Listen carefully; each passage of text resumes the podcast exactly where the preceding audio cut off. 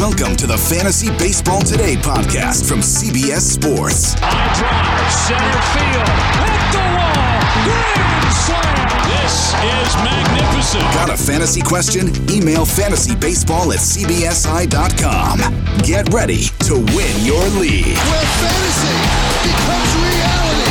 Now, here's Frank, Scott, Chris, and Adam. All right, let's take a little break from our position recaps and talk about prospects. Welcome into Fantasy Baseball Today, presented by Leinenkugel's. More on their great variety of beverages later on in the podcast. Thursday, October 28th, Frank Stanfill joined by Scott White and a special guest who really needs no introduction, but I'll be a nice guy, and I'll give him one anyway. You've heard this gentleman on this podcast many times. It's our good buddy, Chris Welsh, a.k.a. The Welsh. What's going on, bud? What's up, guys? I love it. The open still works. You know, I think I remember when I did that fill-in like 2 years ago. It was like number one reason that I can come on and do some hosting is because Chris is in the title and my name is Chris, and it still works. I heard that. It's like, hey, Frank, Scott, Chris, we all still work. So I'm glad that still plays, and I'm glad to see both of your faces. Scott, I haven't seen you in a while, and Frank, yeah. I always appreciate you having me on. So it's good to talk some prospects with you guys. Yeah, 100%. I'm pretty sure we've talked about that before, too, like one of the other times that you came on here, but it fits seamlessly. Nope. As for Adam, that's just... Nobody knows who that Adam guy is. That's a lost cause. Like, I don't even know who that guy is. So we're not going to hear any baseball takes from that man in a long, long time. As always, I want to remind you where you can find all of the Welsh's work. Of course, you can listen to him on all the Indus League podcasts, and of course... Prospect One, if you want to find out more about prospects and, of course, Dynasty takes there. And you could also find more goodies at patreon.com/ITL Army and follow them on Twitter at IsItTheWelsh. And last thing here, I swear, you've got Prospect One mocks going on right now. So a bunch of industry folks getting together, drafting prospects. I was in one draft. Scott was in one draft. And I know that you're going to have ADP on that. So it's a pretty nice barometer, I would say, of, you know, how everybody in the industry feels about these prospects. Where will you have that data? Yeah, that's also going to be on my Patreon. You can actually just go to inthisleague.com and it will just swipe you right over there. But it's one of the... God, how difficult is it to do anything unique anymore with anything? It's one of the more positive things you can do with prospects because it's not an untapped resource, especially nowadays. There's so many more. I mean, Scott knows, like, in the last 2 years, you've probably quadrupled the amount of people that are dipping their toes into prospect content now. But there's still that, like... you know, untouched and untapped territory where there's maybe the potential to do unique things as we don't have lots of data. This is one thing that I do. You know, I interview people, I interview prospects, great analysts. I talk about everything under the sun as far as it goes for fantasy. So something I wanted to do that I thought was really useful was not just being about my rank. I do ranks. Scott does some ranks. Everybody does different types of ranks. And instead of just being beholden to one or two, I wanted to actually create an ADP because ADPs can be useful for people, especially in prospects and especially when people are just kind of all over the board. So you guys joined. I've got a whole bunch of my subscribers that are hardcore prospect people. And we just completed, actually, a bunch of leagues to create, just alternate universe of a ADP. And that's what I have got over at inthisleague.com. And I will be doing more to make it more robust. And it's a top 200 prospect ADP with great, great minds. And both of you guys took part in it, which I appreciate. And Frank, you were in mine. You and me were drafting next to each other, which was not fun. You sniped me right in the first round on Anthony Volpe. So yeah, I was gonna say, you know, normally who cares if you get sniped in a mock, but this is so unique, right? Like, how often do we just get to draft prospects? And there were a few times where you sniped me, and apparently I sniped you too. So all right, a little back and forth there. Scott is here, by the way. He's decked out in his Braves jersey. Of course, we're recording this in the middle of Game 2 of the World Series, and obviously the Braves are playing. So I told Scott he can take the night off. Like, I'll hang out here with the Welsh, you know, enjoy the game. But Scott said, no, I'm dedicated. I want to do the podcast. How are we feeling, Scotty? You don't make out my schedule, Frank. Come on. Oh, all right. Sorry, bud.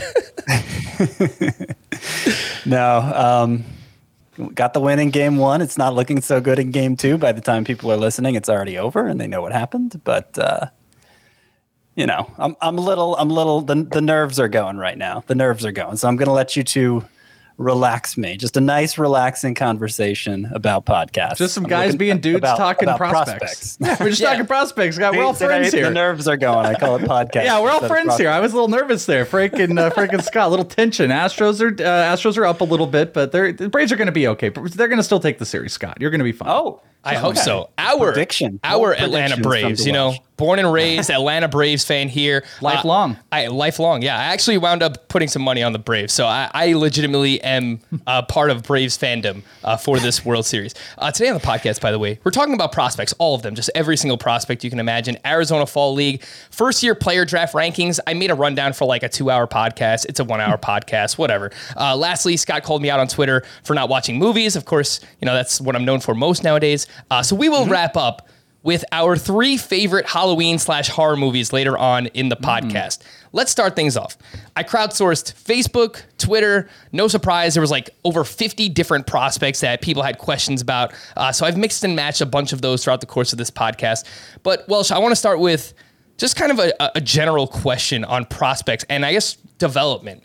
And how much weight do you put on prospect struggles this season? Because obviously, they missed a whole year of development in 2020, and it's not at all surprising. I mean, we saw guys like Jarred Kelenic and Jarren Duran. Other names came up, like Wander Franco got off to a slow start, and he wound up coming through. Alek Thomas was still very good. But for the most part, it felt like a lot of prospects, as soon as when they first got called up, they really, really struggled this year. Is that something that you could see lingering into next year as well?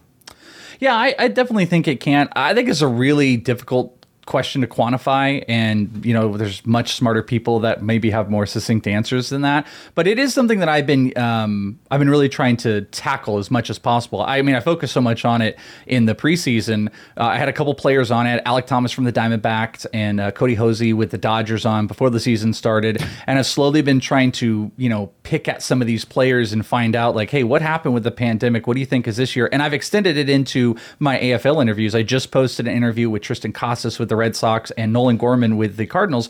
And I actually literally asked, how the COVID season treated them in their developmental process. And those are 2 guys that happen to actually just have really good years, and they have different perspectives on it. But I think we're kind of seeing it all over the board, and it's in my eyes, it's at the critical steps of development. And there's like 3, in my mind, again, this is just me, there's like 3 relatively critical leaps. There's that low A to high A, there's the double A, and then there's the major leagues. And I think you've seen a host of players struggle at each one of those points when they've stepped into it. So those guys that, in 2020 would have been high A players that were low A, or international guys, take, Marco Luciano. And then this year, they kind of missed that step with missed time. You've seen some struggles. Then boom, boom, boom, same thing. Wander Franco was one of the unique guys just because of the hit tool. So I try to give a pass a little bit, but I'm also a lot more level-headed that, like, in the prospect game, it's a process. It has to be a process. In the fantasy game, there ain't no process. It's what have you done for me lately? And if you don't do it, people are moving on. And that's why, people are going to have missed, they're going to miss opportunities on Jo Adell. Think of how high he was. Then he fell off and people were trading him for nothing. And then he's come back up. Like, you've missed an opportunity for valuation. So I think you have to be more patient. And I think you have to give one level more patience with what happened in the pandemic from low A to triple A. And guys like Jarred Kelenic are a prime example of bounce back for next year. Yeah, and I think that's a perfect example. You brought up Jo Adell, but really, like, top prospects, if they don't succeed right away, this is more so for Dynasty, but, I mean, obviously you could buy back in and redraft as well, but, like, Lucas Giolito, it took a couple of years to figure out. Like, he literally had the worst qualified ERA the year before he broke out. Jo Adell, finally, he didn't technically break out yet, but he did some nice things this past year, so Jarred Kelenic could be one of those players who bounces back next season.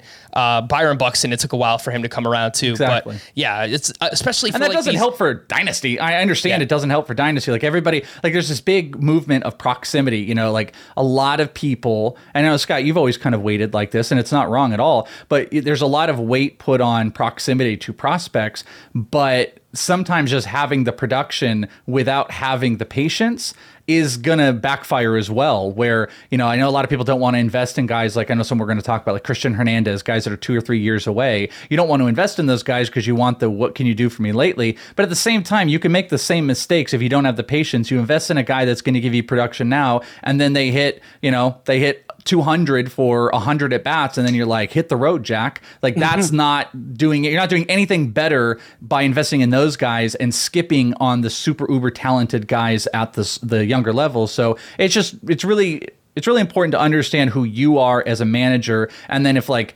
you want to be the person that has the patience and you want to really develop, then understand that there's a process to this. If you just want to be the guy that's who are the proximity guys, who are the guys that are going to play, those are the guys invest, okay, then you can churn and burn. And that can work as well. It just depends on your level of prospect knowledge. I have a broader question to ask you before we get to the meat of this rundown, kind of on the subject of, you know, do you go more for the proximity game or the long-term upside game. And, you know, part of my thinking for, you know, kind of leaning more toward the guys who are going to deliver in the near term is that for a good decade, it seemed like most prospects would give us an idea who they are right away. Not all of them. You guys just pointed to a bunch of exceptions, but most. Seemed like they got to the majors and they were who they were basically right away, which, you know, I think historically that's kind of an oddity, but we got it went on long enough that we got used to it. Sure. And the last couple of years, that hasn't been so much the case. And is that, do you attribute that mostly to the missed reps from the pandemic, or do you think there's something else going on there? Yeah, I think it's also the adjustment to what baseball is being new, you know, like let's take analytics, you know, like hard analytics, like we all just interchangeably use, you know, exit velocity and launch angle and stuff just, you know, on a whim anymore. But these players don't. You know how many players I have talked to that you guys consider as top prospects back in 2017 or 18 when it was Taylor Trammell up until Triston Casas just a couple days ago, that we think like, okay, you know, this is what the game is. You talk to these guys and it's like, hey, so what's your level of, you know, you using TrackMan, you doing this? And they're just like, no. Hey, what's the team doing with you? I just talked to Curtis Mead, who was a huge pop-up prospect this year with the Tampa Bay Rays from Australia. Fascinating story. And I was just like, you know, hey, and during the pandemic, by the way, it's so unique about this in general because that was my worst interview I've ever done in my life, and I probably will not release the interview because I was so bad. I'll probably release it in a comedy version on my Patreon because I asked one of the dumbest questions I ever could possibly ask. But the work in this is he told me during the pandemic he was playing competitive baseball in Australia. Like he was playing in leagues. So where some of these guys are playing on dirt fields or some are at alt sites, he was playing in Australia, competitive baseball. And then he came over this season. So you want to attribute to where was some of this success that popped out of nowhere for this 20-year-old kid? He was playing competitive baseball when everybody else wasn't doing that. So I also asked him, I said, hey, you know, what are the Rays doing with you right now? And he's just like, oh, just let me do my thing. So my point is baseball is changing as a whole so much, and there's so much to teach, but a lot of it isn't happening at the lower levels like it would. So you get these guys that are being told, you know, you keep doing your thing, you know, do this. And then all of a sudden you get to the majors, you struggle, you come back down, and then you get different organizations implementing more advanced analytics. You know, you've got more feel. I just think the game at the top level is a little bit different, where these guys are really taking these more edge steps more than ever, and but that's just a guess on my part. You know, I think the missed reps is part of it, but I don't think it's just the last 2 years. I think it's over the last 4 or 5. Look at Max Fried. You know, Max Fried was like a semi-okay prospect in the minors. I saw him in the Arizona Fall League. He was dropping those curveballs. He was mediocre. So, I mean, if you want to take like these guys are showing you who they are right off the bat, he came up to the majors. He was okay. And look at him now. He's pitching in the World Series. He has been a phenomenal starter. He's borderline SP, you know, 30, somewhere in that range, general range of fantasy. That's not the guy that he came up and we thought he was going to be, nor was Shane Baz or Shane McClanahan or something like that. So you're right. That has changed. I don't know if we have a fully quantitative reason behind it, but I do think it's because the game has changed a lot at the major league level that's not necessarily being implemented at those lower levels that I see. I mean, out here in, you know, camps and instructs and fall league and all that, you just don't see the type of work that I think you mentally expect to be happening at a major league level. And something you hit on when you first started that point, Welsh, was that, you know, you mentioned that it's just different now, right? Like baseball's just different now, especially that jump from the minors to the majors. I think it was like Craig Counsell earlier this year who said like, this is the hardest it's ever been to jump from being a minor leaguer to a major leaguer. And I think he was using Keston Hiura as his example. His exact example was it's never been a more difficult jump from AAA to the majors than it is this season. And he was using Keston Hiura. And I've actually cited that a whole lot because I think that is a very telling thing that baseball is starting to recognize. Yeah, and it wouldn't have surprised me if it had something or anything to do with like the sticky substances, but that's, you know, a conversation for another day, obviously. The biggest 2022 impact prospects, let's talk about them. Bobby Witt is probably, you know, likely to be the first prospect drafted in redraft leagues next year. 290 batting average this past season, 33 homers, 29 steals, a 936 OPS. Strikeouts were much more manageable than we saw back in spring training. He hits a good amount of fly balls. He's part of an organization that likes to run. Welsh, do you trust that he makes a big impact next year, right away in 2022? What are you thinking ETA-wise for Bobby Witt?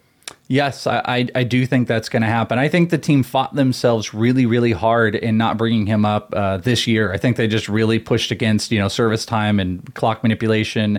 And also you got this intertwining like CBA issue where, you know, like if they didn't bring him up, you know, are they going to lose or gain more eligibility? So why just start the clock on this superstar, a little superstar changing an organizational game changer? Why start that when we're in this looming CBA thing? I think that was part of it. They showed their signs. They started moving him around different positions. He's played third. He's played second. He's played short. It was very unique when Adalberto Mondesi became more expendable and he came back and started playing third because it really looked like they've created what that infield will be, and it'll be Bobby Witt at second base with Nicky Lopez at short, or they could just flip those guys easily. And Mondesi is just going to be like a super utility or third baseman. But I have been probably the biggest Bobby Witt proponent since day one, even when he struggled out here in the AZL. I think he's one of the best professional hitters, you know, out there right now, especially minor leagues. He's 1A, 1B to me with Julio Rodriguez.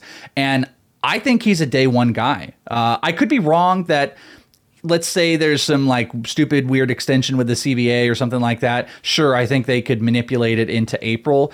But how I would approach Bobby Witt, because I think you are jumping into a 25-25 guy rookie year. That's how special I think this guy is, team leader-wise, monster power, is I think he is going to get...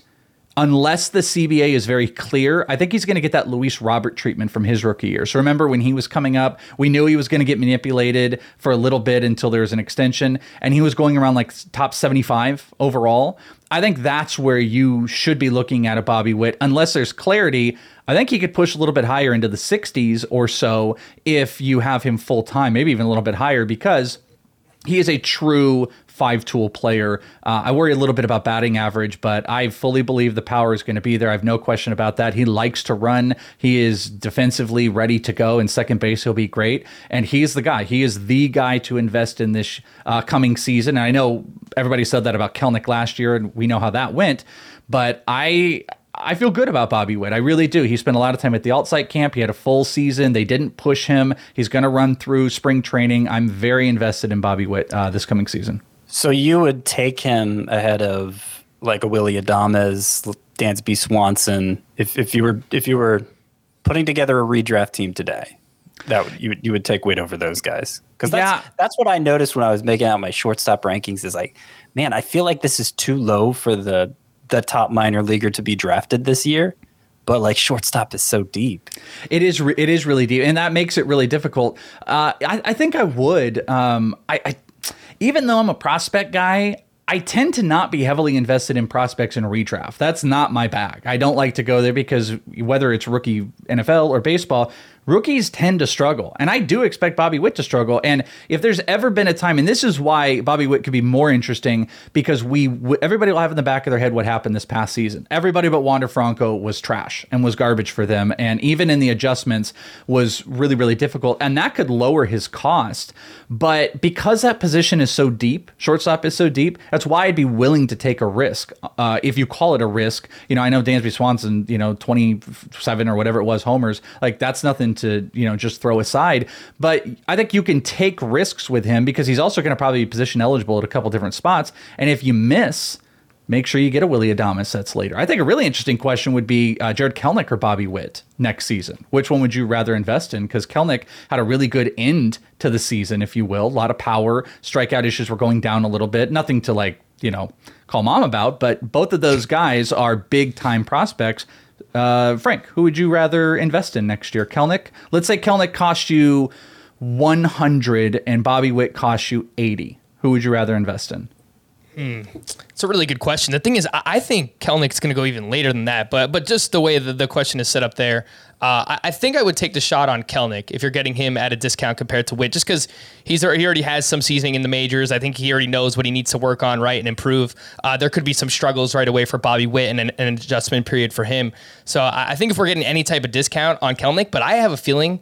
Well, shit, he's going to go much later than that. Like, no, well, and you answered the question, like, if he goes later, that it's not even a thing for you. That's why I said 100, because I believe he's going to go. I actually don't think he's going to go that much later than how you're making it sound. I think 150 is the max of where he goes, because I think when people start digging in, they're going to, like, talk themselves back into that little run. Scott, what about you? What if it was a 100 Kelenic or 20 Bobby Witt, or 80 Bobby Witt?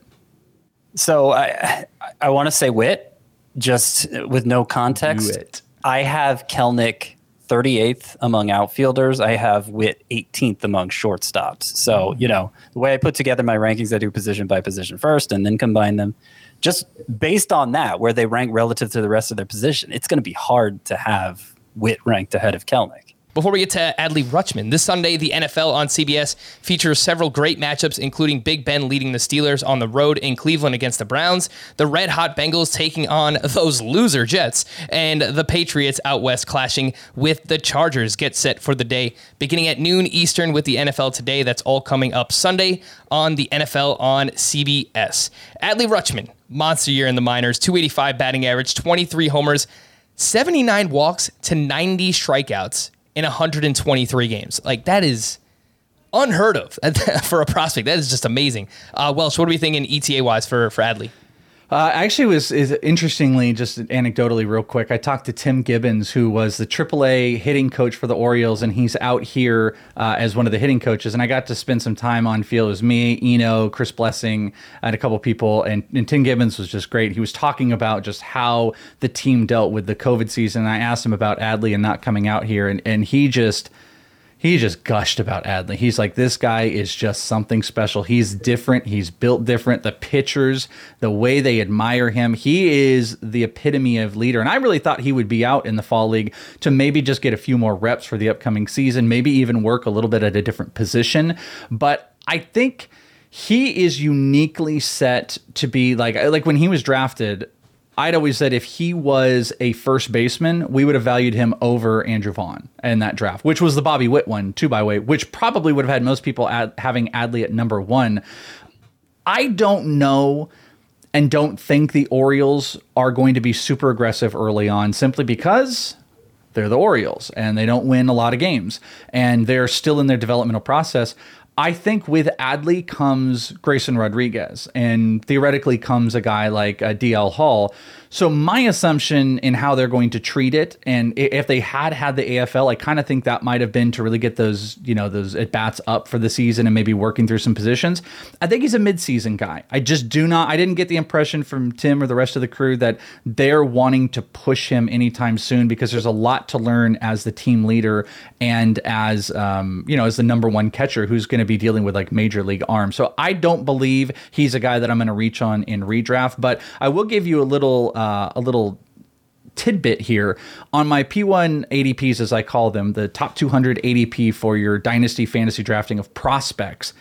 To my surprise, Adley Rutschman is the number 3 overall prospect. And I just think as a catcher, that's unheard of. Now, you go to Pipeline or Baseball America, Adley will be like the number 1 or 2 overall prospect just because catchers and team leaders and being like that, the valuation in real baseball is through the roof, but not in fantasy. It's hard to evaluate a catcher who's going to play 120-something games unless they pull a Salvador Perez and you can get them 150. So they immediately have to be slapped down. I don't remember the last time we ever had a catcher. I don't even think Matt Waiters, which can feel gross when you're thinking about Orioles to Orioles here, but of the drafters, Adley Rutschman came number 3. He went 3 overall in 2 of the 4 drafts that I put together, and he's above everybody but Julio and Bobby Witt, and that's impressive, and that tells you where his stock currently sits, and I think it's a testament to the pro hitter that he is, and like I said, I if he were a first baseman, I think we would be talking about him easily over Torque, even though in this case he is over Torkelson. So, Scott, let's say that Adley is a midseason call-up. Let's throw June out there. It's a good number. He's probably not worth stashing in redraft up to that point, right? I mean, you're holding on to a catcher for 2 months. It's probably not worth it. 2.5 months. Yeah, I mean, it depends on your league size. It depends one catcher or two catchers. It would be tough. It would be tough to hold on to him that long. I have him ranked 20th at the position in redraft leagues. So, you know, if you're talking a 12-team, 2-catcher league, I'm suggesting somebody should draft him. That's obviously not knowing what the precise timeline will be and hoping it'll be earlier than June. And looking at who I have ranked behind him, Max Stassi and Jan Gomes, and thinking, am I really going to miss out on that if I pass over Rutschman? No, I don't think so. Yeah, that's what I'm thinking. I might actually want to stash him, right? Like, even if you play in a one-catcher league, it's going to get hard because, like, the benches are so shallow, et cetera.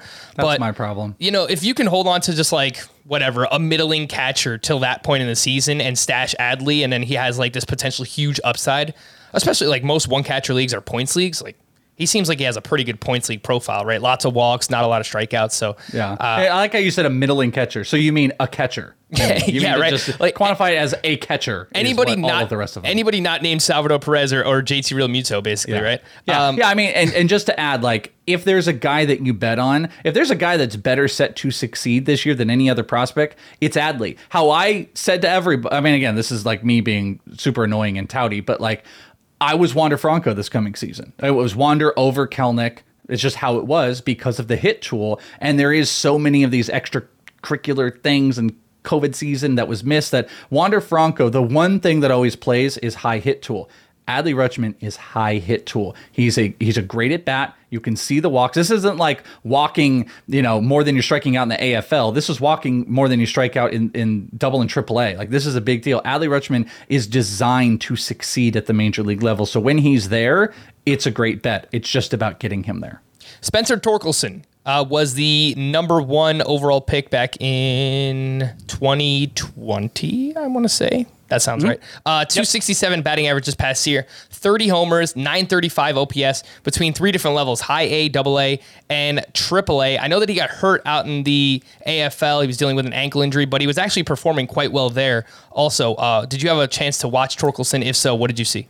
Yeah, I did. Yeah, if you go on my Twitter, is it the Welsh? I got a few videos of him. What he did was strike the ball hard every single time. He did 2 things. This is all he did in the fall league while he was here. He walked or he hit a single 108 miles an hour. That's just what he did every single time. I love Torkelson. I have since ASU. And I'm so pissed and disappointed that he got hurt for all the reasons. But the selfish one is he was obviously a huge target of mine to interview because there's a main question I want to ask him. And he's had this since college. He's got a book out on him that is low under the knees anything, particularly off speed, but also fastballs. And they attacked him. The first game I was at was McKenzie. It was the one McKenzie Gore game. I saw McKenzie Gore all throughout the offseason. He was horrible. First start in the AFL was incredible. He was throwing 4 pitches again. He hit 98. And this was against Torkelson. And he was below the knees on Torkelson every single at bat. And he got Torque to ground out in his first 2 at-bats. It was a change-up, fastball, you know, maybe one fastball up high to change the batter eye, and then he would just go below the knees, and he kept getting Torque to ground out. Then finally, he missed his spot going low, and Torque crushed a double to left. But there's a book out on Torkelson, and I think that has to do with some of those early struggles that he has. So I'm getting at is talking about him as a profile. This guy hits the ball incredibly hard. He's got some of the biggest power that you've seen in the minor leagues. He's a 35-plus home run hitter, without a doubt. The main question is about how he's going to adjust to how he's being attacked. And there's a book in the minor leagues on him, and I really wanted to ask him that. But great plate presence. He walked while he was here, left and right. He only wants his pitches, and he's not afraid to attack the zone that they're attacking. He's just a really, really smart hitter. Not the biggest guy in the world. They list him at 6'1", no chance. I think he's 5'11", 6 foot. But I'm very, very much about Torkelson. And he did play third base while he was out here, which is great to see. They didn't just stick him at DH every single game. He was playing some third base. So I think Torkelson, though, might be on that similar timeline as Adley Rutschman, though. I don't think he's a break camp type of guy. They're still getting him to work at third. They may give in and put him at first base. Plus, you lost at bats that they really wanted to give him. And I think that's kind of why they said, just send you home. We'll do spring training, probably do a month and a half in the minor leagues as long as he doesn't struggle. And then he's up, I think, mid to late May. That's interesting because I was just about to say, like, the Tigers, Scott and I have talked about the Tigers recently as potentially being the breakout team for 2022. Obviously, they have Tork, they have Riley Green, and they already made a huge jump last season. So yeah. I was wondering, you know, maybe they'd be a little bit more aggressive than a team like the Orioles because, you know, obviously the Orioles are even further away than the Detroit Tigers are at this point. But you're thinking... He still needs some seasoning. I wouldn't put it past them, but I would also say, like, I think they've tipped their hand just a tiny bit to show you that, like, they're not, like, ultra aggressive. Like, Riley Green had a concussion and they just said, stay home. Like, he was supposed to come here in the AFL and they said, don't worry about it. Torkelson had an ankle sprain, which he wanted to play. And there was word that he could play the rest. And they said, no, just go home, work out, do your thing. So to me, that is a sign of, like, they're not trying to press these guys. I don't think they're ready. The seasoning of AAA that they had, there's some holes. They both had batting average issues. They've both gone through some struggles. Those guys are not 100% completed prospects. If they wanted to throw them out like we want them to, they absolutely could. But if you really want to get that proper seasoning and have all the boxes checked, I just think they're going to sit them a little bit. So, like, am I going to invest in either one of those guys in redraft? Probably not, unless it's like a deep league and I've got nice benches that I could put down. But I just don't think you see either one of them at least until May. And I actually think they're going to be a semi-package deal. I think those guys are 1, 2. And I actually think Riley Green is probably the first one that comes up before Torkelson, if I'm being honest. All right. So, yeah, I mean, look, we've seen AJ Hinch. I believe he was the manager when the entire Astros rebuild was going on, right? So, like, he knows what it takes and how much time it takes before you need to call up those guys. And so I think that they're probably going to do this the right way. It seems like they're on the right track there with the Detroit Tigers. Scott, I want to ask you about this next prospect, Jose Miranda. Monster year in the minors as well. 344 batting average, 30 homers, 32 doubles, a 973 OPS. Really kind of came out of nowhere. You look at all of his other seasons in the minors, he was never this good. He's played 80 games at AAA, and it seemed like really for the final month and a half, he was always one of those 5 prospects that you were kind of, all right, there's a chance he can get called up here. If that's the case, then there's probably a good chance we either see him start with the Twins or he's up within like the first couple of weeks. So what do you think about Miranda, Scott?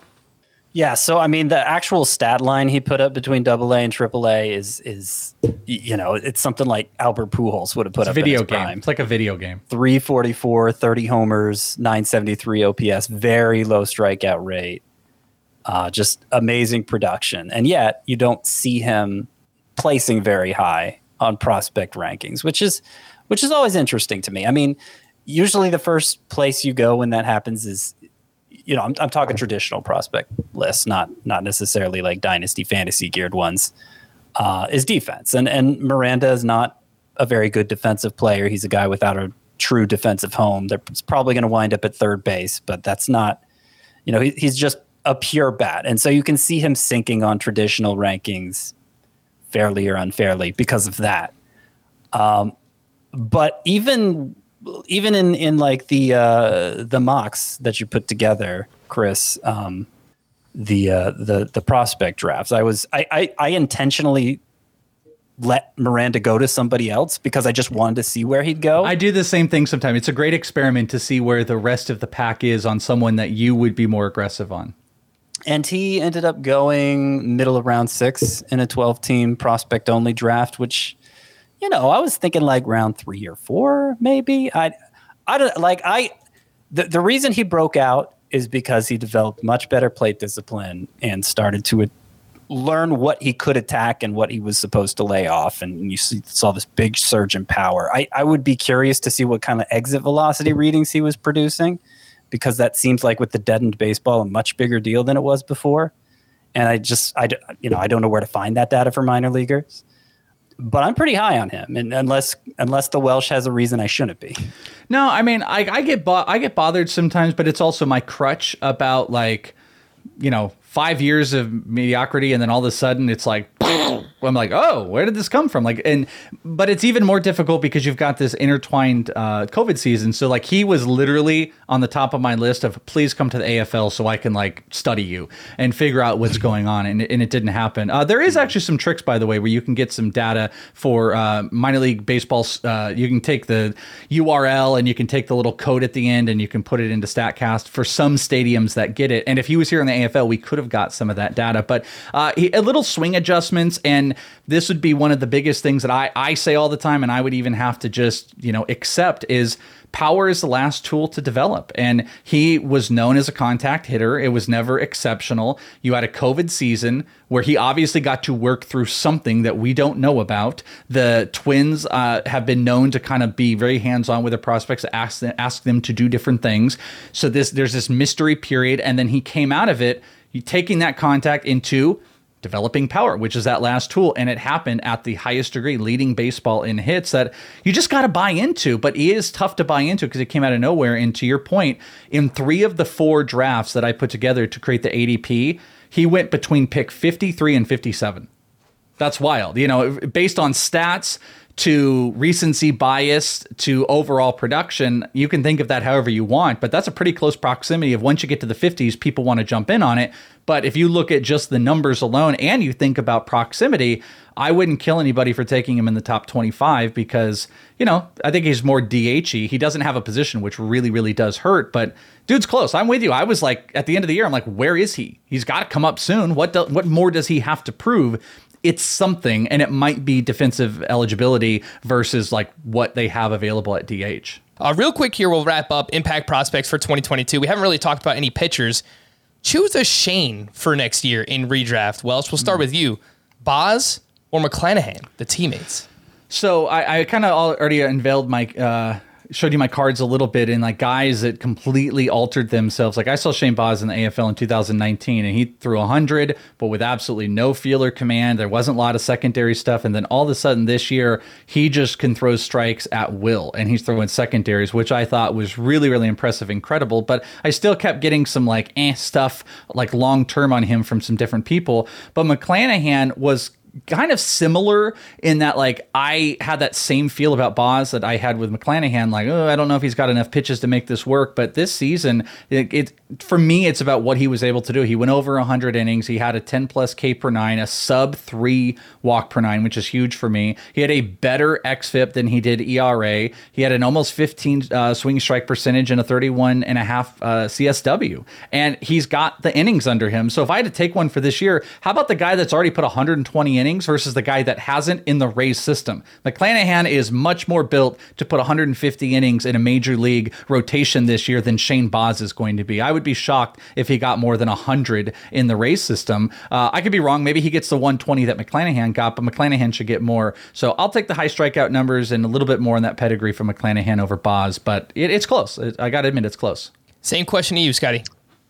Yeah, I mean, you know, I love innings, and I make a big deal of the buildup that pitchers need to go through, and especially on the Rays. So, like, you'd think I'd take McClanahan here, but I just think Shane Baz is amazing, and I don't think I could pass him over. You're turning your back on Shane McClanahan after we raved about him all season long. Well, come on. I'm not turning my back on him. No, you're asking me to make a difficult choice. No, and I think Shane Baz is, basically Baz and Grayson Rodriguez are the top 2 pitching prospects, and I don't think anyone else is particularly close.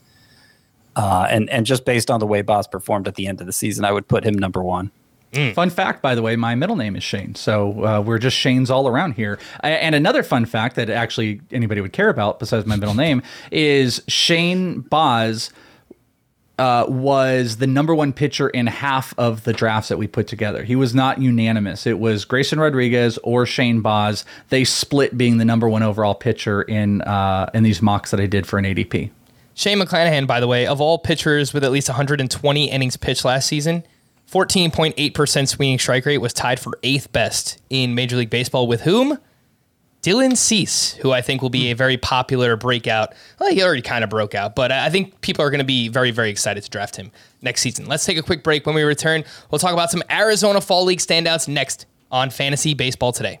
The all-new Hyundai 2024 Santa Fe is equipped with everything you need to break free from the dull work week and embark on an adventurous weekend with your family. The all-new Hyundai Santa Fe's features like available H-Track all-wheel drive, standard third-row seating, available dual wireless charging pads. Nothing beats a weekend away with the family in the great outdoors, whether it's camping, hiking, river rafting, or anything in between. With third-row seating, nobody is left out. The entire family can experience the thrill together, and nobody wants a dead phone. Available dual wireless charging pads make it so nobody gets stuck, and we can check our fantasy baseball teams together. Learn more about the all-new Hyundai Santa Fe at HyundaiUSA.com. Call 562-314-4603 for complete details. All right, so let's talk about those Arizona Fall League standouts presented by Leinenkugel's. And let's start with a pair of Red Sox here because Triston Casas, I know that you've, I believe either you have talked to him or Eno talked to him, and somehow you guys converged on that. I guess I listened to your most recent. Yeah, Eno got him first, and then I interviewed him, and he's on my most recent podcast. Absolutely, we both did. Yeah, so he is a first base prospect for the Red Sox, and so far in the AFL, 10 for 34, 2 doubles, a homer, 3 walks to 12 strikeouts. I'm going to pair him and Jeter Downs together because Downs had an awful season in the minors this year, and basically, you know, everybody... I'm not going to say everybody, but a lot of people were like basically writing him off. They're just like, all right, I don't know what happened this year, but I don't like it. He's having a monster AFL, 8 for 24, 5 homers, 9 walks to 7 strikeouts. Strikeouts were a huge issue for him in the minors. Now he comes out here. Look, it's only 7 games, so whatever. It's a super small sample size, but he has more walks than strikeouts. So I thought that was interesting. Welsh, Casas, Downs, go. If I'm choosing between them, it's easily Casas. I love Jeter Downs back when he was a Red. Great defensive player, 20/20 potential, stealing bases, but pitch recognition is gone. I will tell you this. I mean, I don't have to say this. A million people will repeat this, but you got to take it's a grain of salt with AFL numbers, specifically walks, because pitchers are erratic. I'd also say that you're going to see tons of fastballs. You're going to see guys trying to get right. Yeah, I just saw Jackson Rutledge with the Nationals, who was very sexy pick a couple years ago. Big 6'8", big fireball fastballer. It looks bad. And he's just trying to find command. He's just throwing 99 down the plate, no movement. He's just trying to get feel for his fastball. And then he just is trying to, at the same point, dip in a slider. And nobody's hitting on everything. And everyone's just crushing balls against him. Jeter has not looked good in the AFL on breaking pitches already. First week was a struggle. He's not hitting any breaking stuff. He's striking out, hitting it in the ground when he's seen that. I haven't seen, I'd love to see like the data of, you know, fastballs to other pitches to sliders to curveballs that he's seeing, because I'd imagine most of the damage is happening off of fastballs right now. And he's crushing because he has real power. The ball kind of can fly around here. It's not crazy cold weather. You know, in daytime, it's 80, 85 degrees. And when you see fastballs, you're going to crush them. And there's some pretty hitter-friendly places here. This is a hitter-friendly place. There's not good pitching. Walks are rampant. I think somebody did a stat over the first 2 weeks of the AFL. Starting pitchers have combined for over a 6 ERA out here. So that's why you've got to like take it all with a grain of salt. I believe in Jeter Downs that the anomaly is him hitting sub 190, but I'm not going to buy right back in. But I think he's a great buy low candidate, and he is a massive target for me to interview because I would love to know what has changed and what has he adjusted from. But Casas is one of the smartest hitters I've talked to in a long time. Eno would have, whatever Eno's interview, it's like a gajillion times smarter than what mine is, and probably better. Mine is a lot more like Casas acknowledges that he saw his home run off of my Twitter, and he was like, oh, are you the well? Like, and that was like the biggest moment for me. I'm like, oh, you guys are watching my videos. But we talked about him as a hitter. He walked through one of his home run that he hit, and he's just a super smart hitter. He's not afraid to. He can really, he'll really choke up on 2 strike counts. He has a low center of gravity. He's very movement oriented, and he's got an incredible feel. He's got an incredible feel for hitting, and he takes it very, very seriously. And I think he's going to be a stud. I really, really do. He's a better contact hitter than Bobby Dahlback. He has as much power. And as Eno, me and Eno were sitting with each other during that first game, and we both have the same video out. And when he hit it, Eno looked at me and he's like, that had to be a 38 degree launch angle on that home run. And I kind of talked to him about that. Casas is he's a special bat. And if he can maintain the batting average, I mean, what we think of Bobby Dahlback, now add batting average to it. Imagine Bobby Dahlback with a 270 batting average. That's who Casas can be. So Casas easily over Jeter Downs, but Jeter's a fun buy low. Probably not right now, though. If he's hitting 5 homers and everyone's like, he's back, I'm not going to pay a top 75 prospect for him, but I'd be interested. Yeah, I mean, I'm the only one who's saying he's back, Welsh, so definitely... No, you're not. A lot of people are saying he's back. Dude. Okay, all right. So I was going to say, like, don't take my word for it, but if other people are saying it, then that's fine. Let's stick in the AL East here. Gabriel Moreno, catching prospect for the Toronto Blue Jays. He's only played 3 games at AAA. He's also having a pretty big AFL, 9 for 19, 1 homer, 3 doubles. Scott, I'll go to you with this one. The only problem here is, it's a pretty big problem, it's crowded in Toronto at catcher. I mean, they still have Danny Jansen. We still like Alejandro Kirk as a potential sleeper/breakout candidate. And behind all that, we have a catching prospect who looks like he's going to be awesome offensively. So what do we do? Yeah. Yeah. And Gabriel Moreno is a better catcher than Alejandro Kirk. So I think when the time comes, you know, I'm not saying Kirk will just never play catcher again, but I don't think he's going to be the primary option for Toronto long-term. Gabriel Moreno was one of those big risers this year, so he's kind of all over the place in the prospect rankings. But currently, Baseball America has him 8th overall. Wow, which is pretty astounding, and shows you how much confidence they have in his breakthrough. And I think. Let me think here. So obviously, Rutschman is the top catcher prospect for dynasty rankings. Who am I forgetting? Would Moreno be second? Like prospects, the only guy Francisco that would Alvarez. Him would be Francisco Alvarez. Yeah, exactly. But I would take Moreno over him. Yeah, I mean, I feel like he's obviously he's ahead on the ladder. He's a couple years older. I mean, there's a good chance he debuts at some point this upcoming season. And it's a great time for catcher prospects. You know, like this is kind of like the deepest crop of fantasy catchers you can see becoming fantasy relevant that I can remember in the time I've been writing about prospects. And, you know, Moreno and MJ Melendez breaking out this year for the Royals. And we just had a catcher go first overall in the draft again. Yeah, Henry Davis. I've actually got to your point. I don't think I've ever had this. I have 9 catcher eligible prospects inside my top 100 for fantasy right now. That's ridiculously unheard of. I think it could make the argument for more even. I agree with you on that. Like I look through here and that's not including guys like Diego Cartaya. You got guys a little bit lower like Evan Herrera, Patrick Bailey, Shane Langoliers with the Braves, who was a monster power guy. You're right. It's a renaissance. And also the willingness of teams to move catchers off of and play different positions. The more you can get a catcher having more at bats, the better for the talent. Dalton Varsho, a prime and perfect example of that. And I hope they consider that with Moreno, because I think he's athletic enough to, you know, maybe move around a little bit. Well, so I'm going to throw two more names your way here from the Arizona Fall League who are standing out. Bryson Stott, shortstop with the Philadelphia Phillies. You know, when I was crowdsourcing names, a lot of people were asking me about Bryson Stott, and he only played 10 games at AAA this past season. At the AFL, 14 for 33, 5 doubles, no homers, but 9 walks to 8 strikeouts. He also has 3 steals, so some power there. And then Joey Weimer with the Milwaukee Brewers. And Scott and I talked to him, about him a little bit later on in the season. And, you know, there was these clips of him doing like these weird slides, and he's just like a really unique dude. And you've got some stuff about his batting stance, like just like an interesting player. It seems like he's a little bit further away. He hasn't played above high A ball yet, but he's with the Brewers. So what do you got on Bryson Stott and Joey Weimer?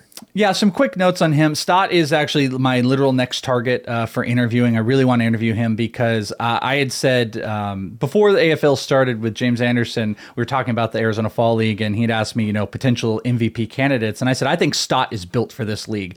High contact hitter. We haven't seen elite power, but I think he's just one of the better set contact hitters that would thrive here. And it's exactly what he's doing. He leads the AFL, I believe, still in walks, which again, you take that for a grain of salt, but maybe we could look at the leader in walks. Bryson Stott at least has been at the top. He's made contact every single time I see him. I think he's an absolute stud. I would be buying on him right now before the cost gets too crazy. And I drafted him in our prospect draft we did. And Joey Weimer, You got to love him. He's personality plus, big, huge power. He makes hard contact. My problem is his age versus the level that he has gone to.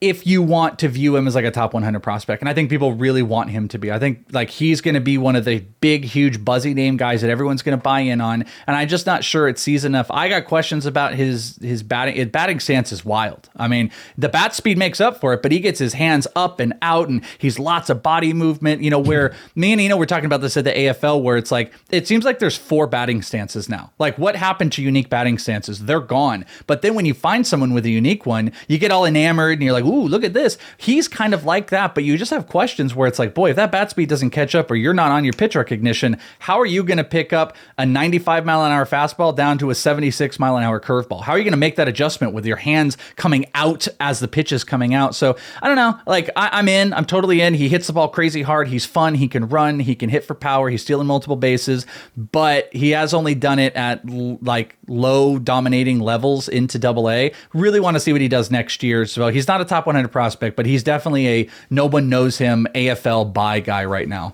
So there you have it. The Arizona Fall League standouts presented by Leinenkugel's. And I was out in Arizona earlier this year on family vacation, and Welsh, you warned me, Matt. Like, Arizona in August is brutal. It is like 120 degrees. I think it was 110 degrees at nighttime. At night. Oh, so it never goes below 100. I always tell people, like, give me a little credit when I'm in the backfields. I'm in the backfields at, you know, complex level. It is like 104 at 8 p.m. It's brutal. Oh, my God. Credit. But it's 80 right now. It was 80 degrees today. So that's what we pay for. Yeah. It's beautiful 80 degrees. No, well, that's what everyone told me, too, while I was there. They're like, hey, come back in like October, November. It's much nicer here. I'm like, all right. Yeah. Well, anyway, believe it or not, I went to a pretty entertaining Diamondbacks game when I was there, and I really enjoyed Chase Field. Why? They sold Leinenkugel's Summer Shandy. It's a smooth blend of beer and refreshing lemonade that hits just right when enjoying a baseball game, especially the World Series, obviously, going on right now. And as you know, the Summer Shandy isn't all they offer. They also have a Session Helles, which has all the flavor of a crisp German-style beer, and it's only 99 calories. And let's not forget about their Lemon Haze IPA, a well-balanced, hazy IPA that blends hops with delicious lemonade. So no matter what type of beverage you're craving, Leinenkugel's has you covered. Just head on over to Leinie.com. That's Leinie.com. Or follow Leinenkugel's on Instagram or Facebook for more information about all the delicious beers that they brew. All right, so I have like, I don't know, 10 more prospects I want to ask you about, and we have like 10 more minutes left on this podcast. So burn and churn, baby. Let's do a little rapid fire here. We'll go back and forth between Scott and the Welsh, and people wanted to hear about Drew Waters. So let's start here, Scotty. He is, you know, was revered as one of the top outfield prospects for the Braves. I'm not so sure anymore. This past season in 2021 in the minors, 240 batting average, 11 homers, 28 steals, 710 OPS, strikeouts way up. Still a good walk rate, but what are we thinking about Drew Waters at this point? Well, not great thoughts, to be honest. And I was never particularly high on him in the first place. I was kind of just going along with the crowd and ranking him as high as I did, and while still, you know, kind of downgrading him to personal taste. He was a great line drive hitter in the lower levels of the minors, and that helped overcome the major strikeout issues he has. But got to AAA this year after a year off, and just kind of got eaten alive. He's very athletic. And I think, you know, there's a chance he still develops into something. I got him, I got him in the 13th round of this 12-team draft, so that was beyond the top 100. And I think that's a good buy low range for Drew Waters if you just want to take a shot on upside. But yeah, he does not look like as bankable as a prospect should be once he reaches AAA. And obviously the Braves are competing right now, so they're not going to call him up unless he can help them win. And so, you know, based on what we've seen at AAA, they have plenty of outfield needs at one point this year. That is Pache either. I mean, they're not afraid to just go pay to play for veterans. And I think that might be a lifestyle change for this team as well. If you don't produce now, they're just going to go by and look at their evaluation. So yeah, I kind of agree. Waters, like, it's an interesting buy right now, but all right, Welsh, you get Christian Hernandez, super young. We're talking, he turns 18 years old in December. Shortstop prospect with the Chicago Cubs, 285 batting average this past season, 5 homers, 21 steals. I say season, he played 47 games at rookie ball. Where are you at on Christian Hernandez? Bye. I'm very high on him. I also took him in the P1 ADPs. I took him in the fourth round. I do think you need to temper yourself with taking, super young international guys that have not even seen rookie ball, of course. But if you don't, sometimes take a chance, you're going to miss opportunities like the Wander Franco. Same thing, people could have not taken that chance. I had him in the 60s before he hit rookie ball Wander Franco. And if you hadn't taken that chance, you might have missed it. Christian Hernandez, I think, is special. He's a big kid.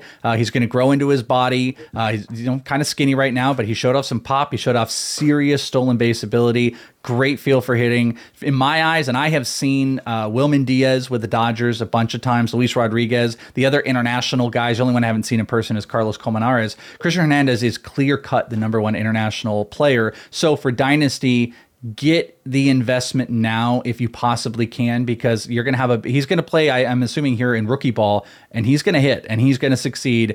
And he's going to be that next, like Marco Luciano, CJ Abrams push up. I think he's a very, very talented player. The Welsh, a big fan of NSYNC. Bye on Christian Hernandez. Bye. Julio Rodriguez with the Mariners, obviously regarded as one of, if not the top prospect in baseball. 347 batting average, 13 homers, 21 steals between high A and double A this past season. He turns 21 in December. Scott, do you think we see Julio Rodriguez in 2022? Yes, I do. And I'm not so sure he shouldn't be the second highest prospect drafted in redraft leagues. I'm not saying it's like so obvious that he's going to get called up that's why he needs to be stashed away, but like he's close enough and he's talented enough, and the Mariners are in the position where they could use him if he proves he's ready. And prospects that talented, it's not rare for them to make the kind of jump we're talking about Julio Rodriguez making early in the season to have been worth drafting and stashing. So, I might consider other guys like Josh Young as maybe the second prospect drafted in redraft leagues. But Julio Rodriguez deserves to be in that discussion for sure. I'd probably take him over somebody like Spencer Torkelson. All right, Welsh, you get Max Meyer, the number 3 overall pick in the 2020 draft, starting pitcher with the Miami Marlins, 2.27 ERA, 1.19 whip. The whip is a little bit high there, 130 strikeouts over 111 innings pitched between AA and AAA. Some concerns about his height. He's only 6 feet. What do you think about those concerns? Do you think we see him next season as well with the Marlins? I think if you pitch, you're going to be good. Like if you have success, you're good to go. I mean, the Yankees did it with Davey Garcia, and he's like 5'10" or whatever, but he just didn't have the results. So they're going to kind of move on from that. I asked Nolan Gorman, the best pitcher he saw this past year, and he pretty quickly said Max Meyer to me. He's like, he identified him too. He wasn't like, there's that one Marlins. He was like, Max Meyer was nasty. And then he tried to be like, there's lots of guys who are really good, but he was like, Max Meyer was nasty. And I just don't think the Marlins are going to press super hard, though. They're one of those organizations. They got so much pitching depth. They don't push crazy hard with Edward. I would take the Edward Cabrera train. If we see Max Meyer, I bet it's June or July. So am I going to take the early investment? Probably not. I go in a couple other spots, but I do think we will see him sometime this year, and I'm a buyer of him. O'Neill Cruz, a shortstop with the Pittsburgh Pirates, a mammoth of a man, 6'7". He hit 17 home runs, 19 steals with a 970 OPS this past season between AA and AAA. He actually got called up by the Pirates for 2 games towards the end of the season, which, all right, I'm not really sure. It might have something to do with that CBA, because we saw Ronzi Contreras come up and make one start too. So I don't know. Maybe the Pirates know something that we don't. But Steamer projections are out. Scott, I'm about to knock your socks off. They have O'Neill Cruz for a 280 batting average, 19 homers, and 13 steals.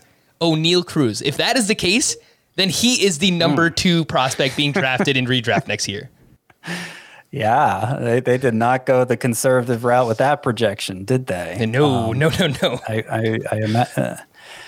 have to look what Josh Young's projection is now while you're doing that. So he's always been, O'Neill Cruz is a really weird prospect because he's 6'7" and he plays shortstop. And so, obviously he's going to outgrow shortstop. He broke in as a shortstop now. And so that's official. So there's some hope he sticks there, I guess. And he was thought to have huge power potential, but didn't really show it in the minors until this year.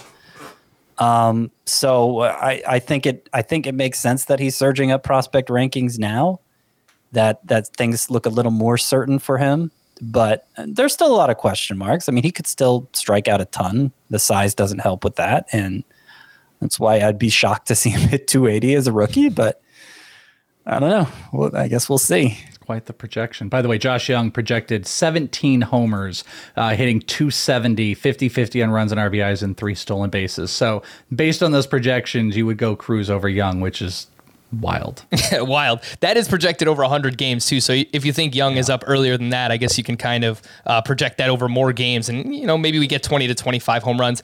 Lots of line drives. I'm looking at the Fangraphs profile right now for Josh Young. Expected to hit for a pretty good batting average there with the Texas Rangers. All right, Welsh, you know, selfishly, I've got to ask you about my New York Yankees. Oh, my goodness gracious.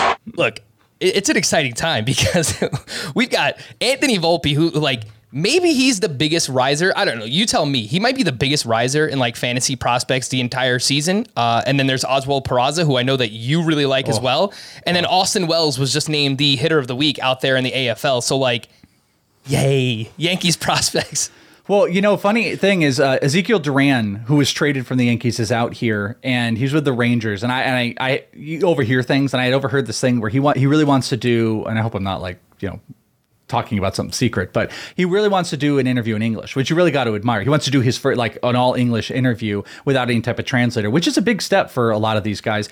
And I actually kind of told one of the guys, I'm like, I kind of want to interview him because I want to ask, and this will be a horrible question to ask a guy like him, what's going on with the Yankees? Because the way they're developing, he was there and he's playing really well. And the amount of players that he was around that are playing at next level is unbelievable. Alek Thomas, I'm all in on. I love his swing, power speed combo, but there is literally no prospect that has changed his perspective than Anthony Volpe. I don't recall ever seeing something like this because he went from he can steal, he can hit, none of it's elite to everything is elite and game-changing power, a swing that he will not be beat, elite stolen bases, hard hit. Everything about him has changed, and he's one of those guys that you want to pick apart something.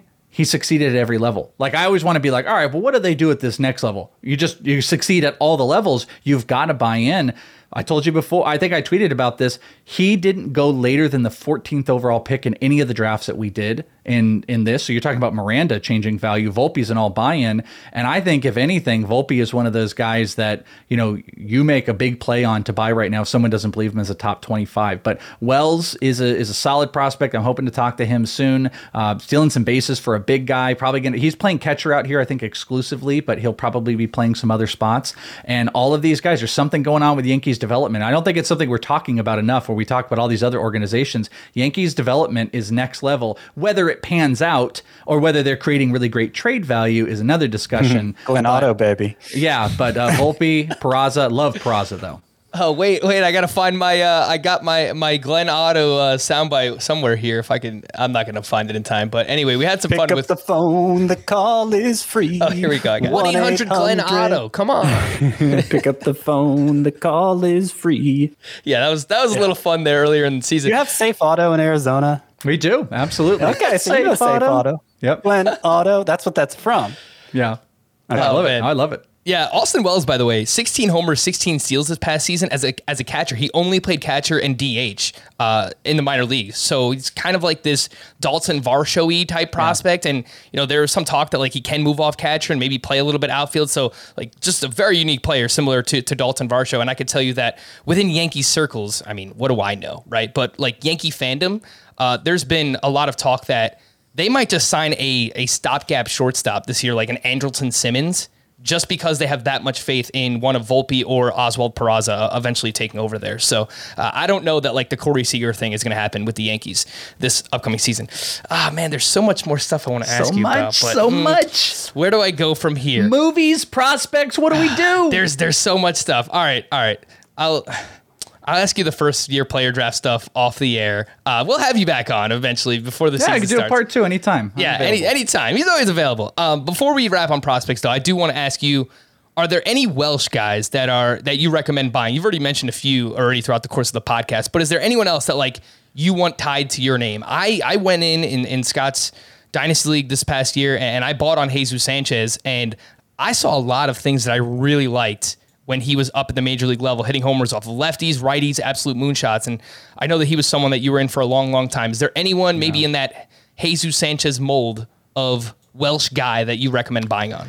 Yeah, I mean, oh man, the Welsh guy though is a unique path because, you know, I really hit great this year, but I had 2 years of blah, like Jesus Sanchez, Nick Prado, you know, those were two of my big guys and they just popped this year. So the Welsh guys, I've also got to just stay with them and just be bullheaded and never let anybody tell me any different. But, you know, you hit bad for 2 years. I mean, there's a host of guys at different levels. I'd say on the top level, Corbin Carroll is still not being given his dues, especially because of the injury. He's one of those forgotten guys that doesn't get thought of in the top 10, but he is a top 10 overall prospect. It is a little homerish, but another Diamondback, Alek Thomas, had an incredible year through AAA, and I don't think people realize how good he is. And the Diamondbacks, I think, are going to push him. You will see him at some point this year.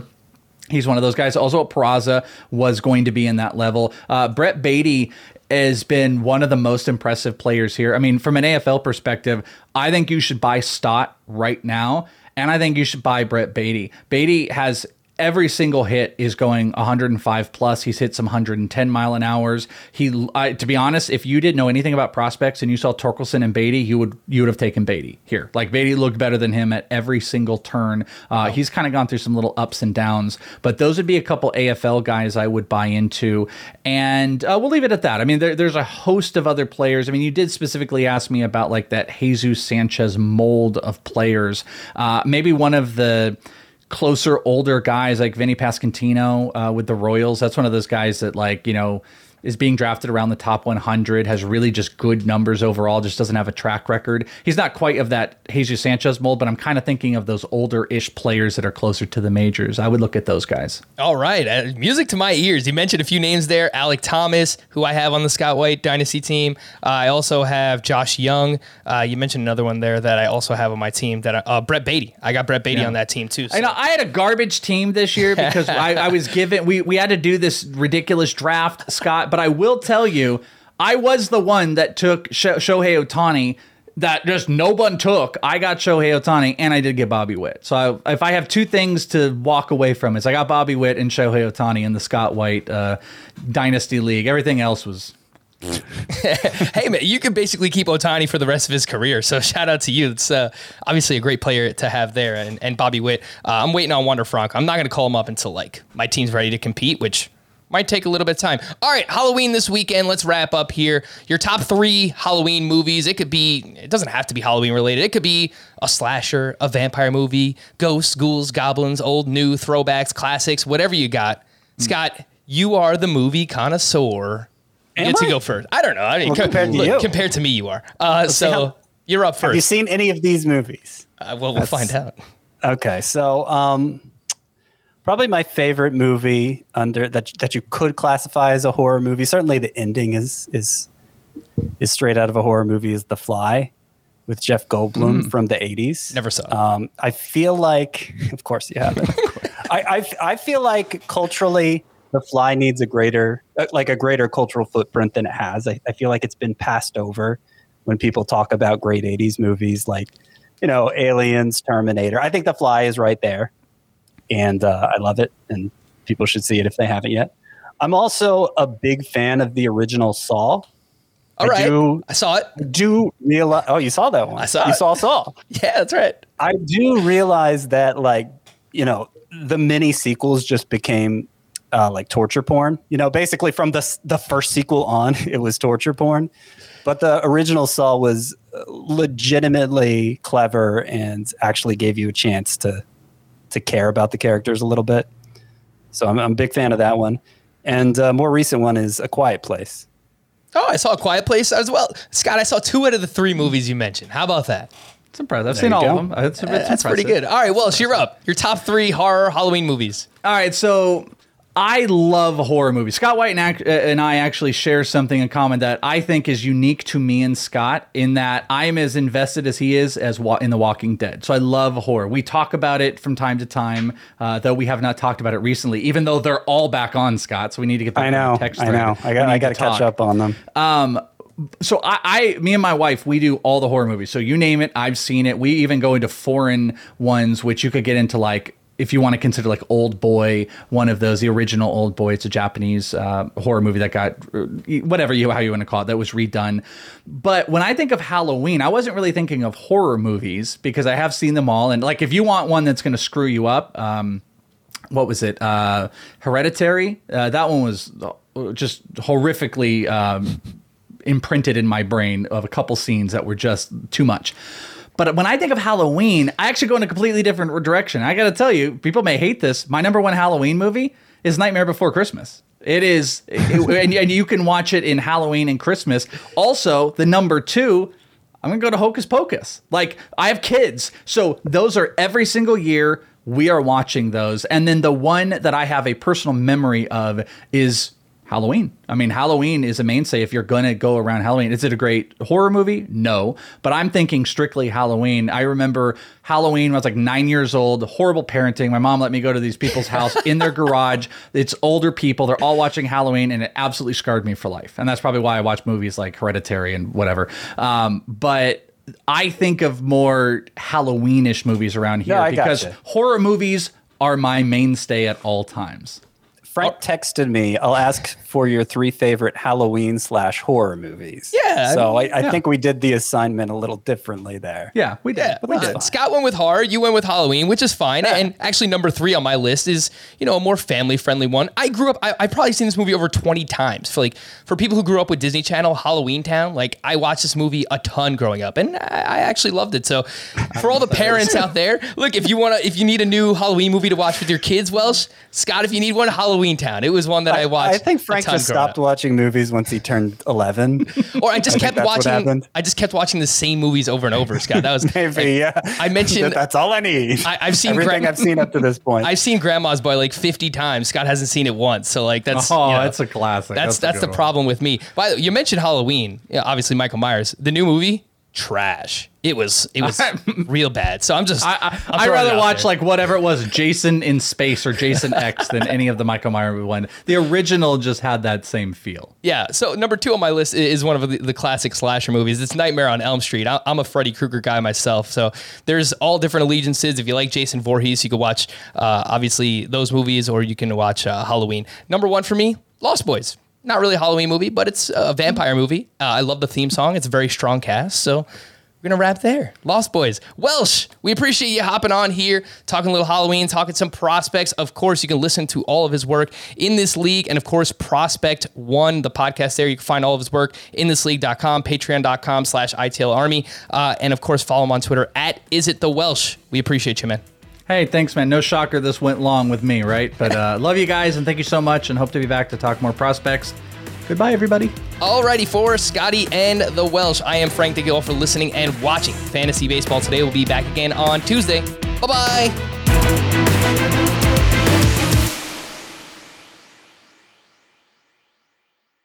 If you've ever been in the market for a new home, you know home shopping can be a lot. There's so much you don't know and so much you need to know. What are the neighborhoods like? What are the schools like? Who is the agent who knows the listing or neighborhood best? And why can't all this information just be in one place? Well, now it is on Homes.com. As somebody who's been through this, I can tell you these features are so incredibly valuable. They've got comprehensive neighborhood guides and detailed reports about local schools, and their agent directory helps you see the agent's current listings and sales history. The area you live in is just as important as the house itself. You can get to know a neighborhood without ever setting foot in it. Say you're a really active person. You could find out about the nearest parks. Do they have a baseball field? Maybe you want to join a softball league like Chris and I play in. Also, Homes.com collaboration tools makes it easier than ever to share all this information with your family. It's a whole cul-de-sac of home shopping information all at your fingertips. Homes.com. We've done your homework.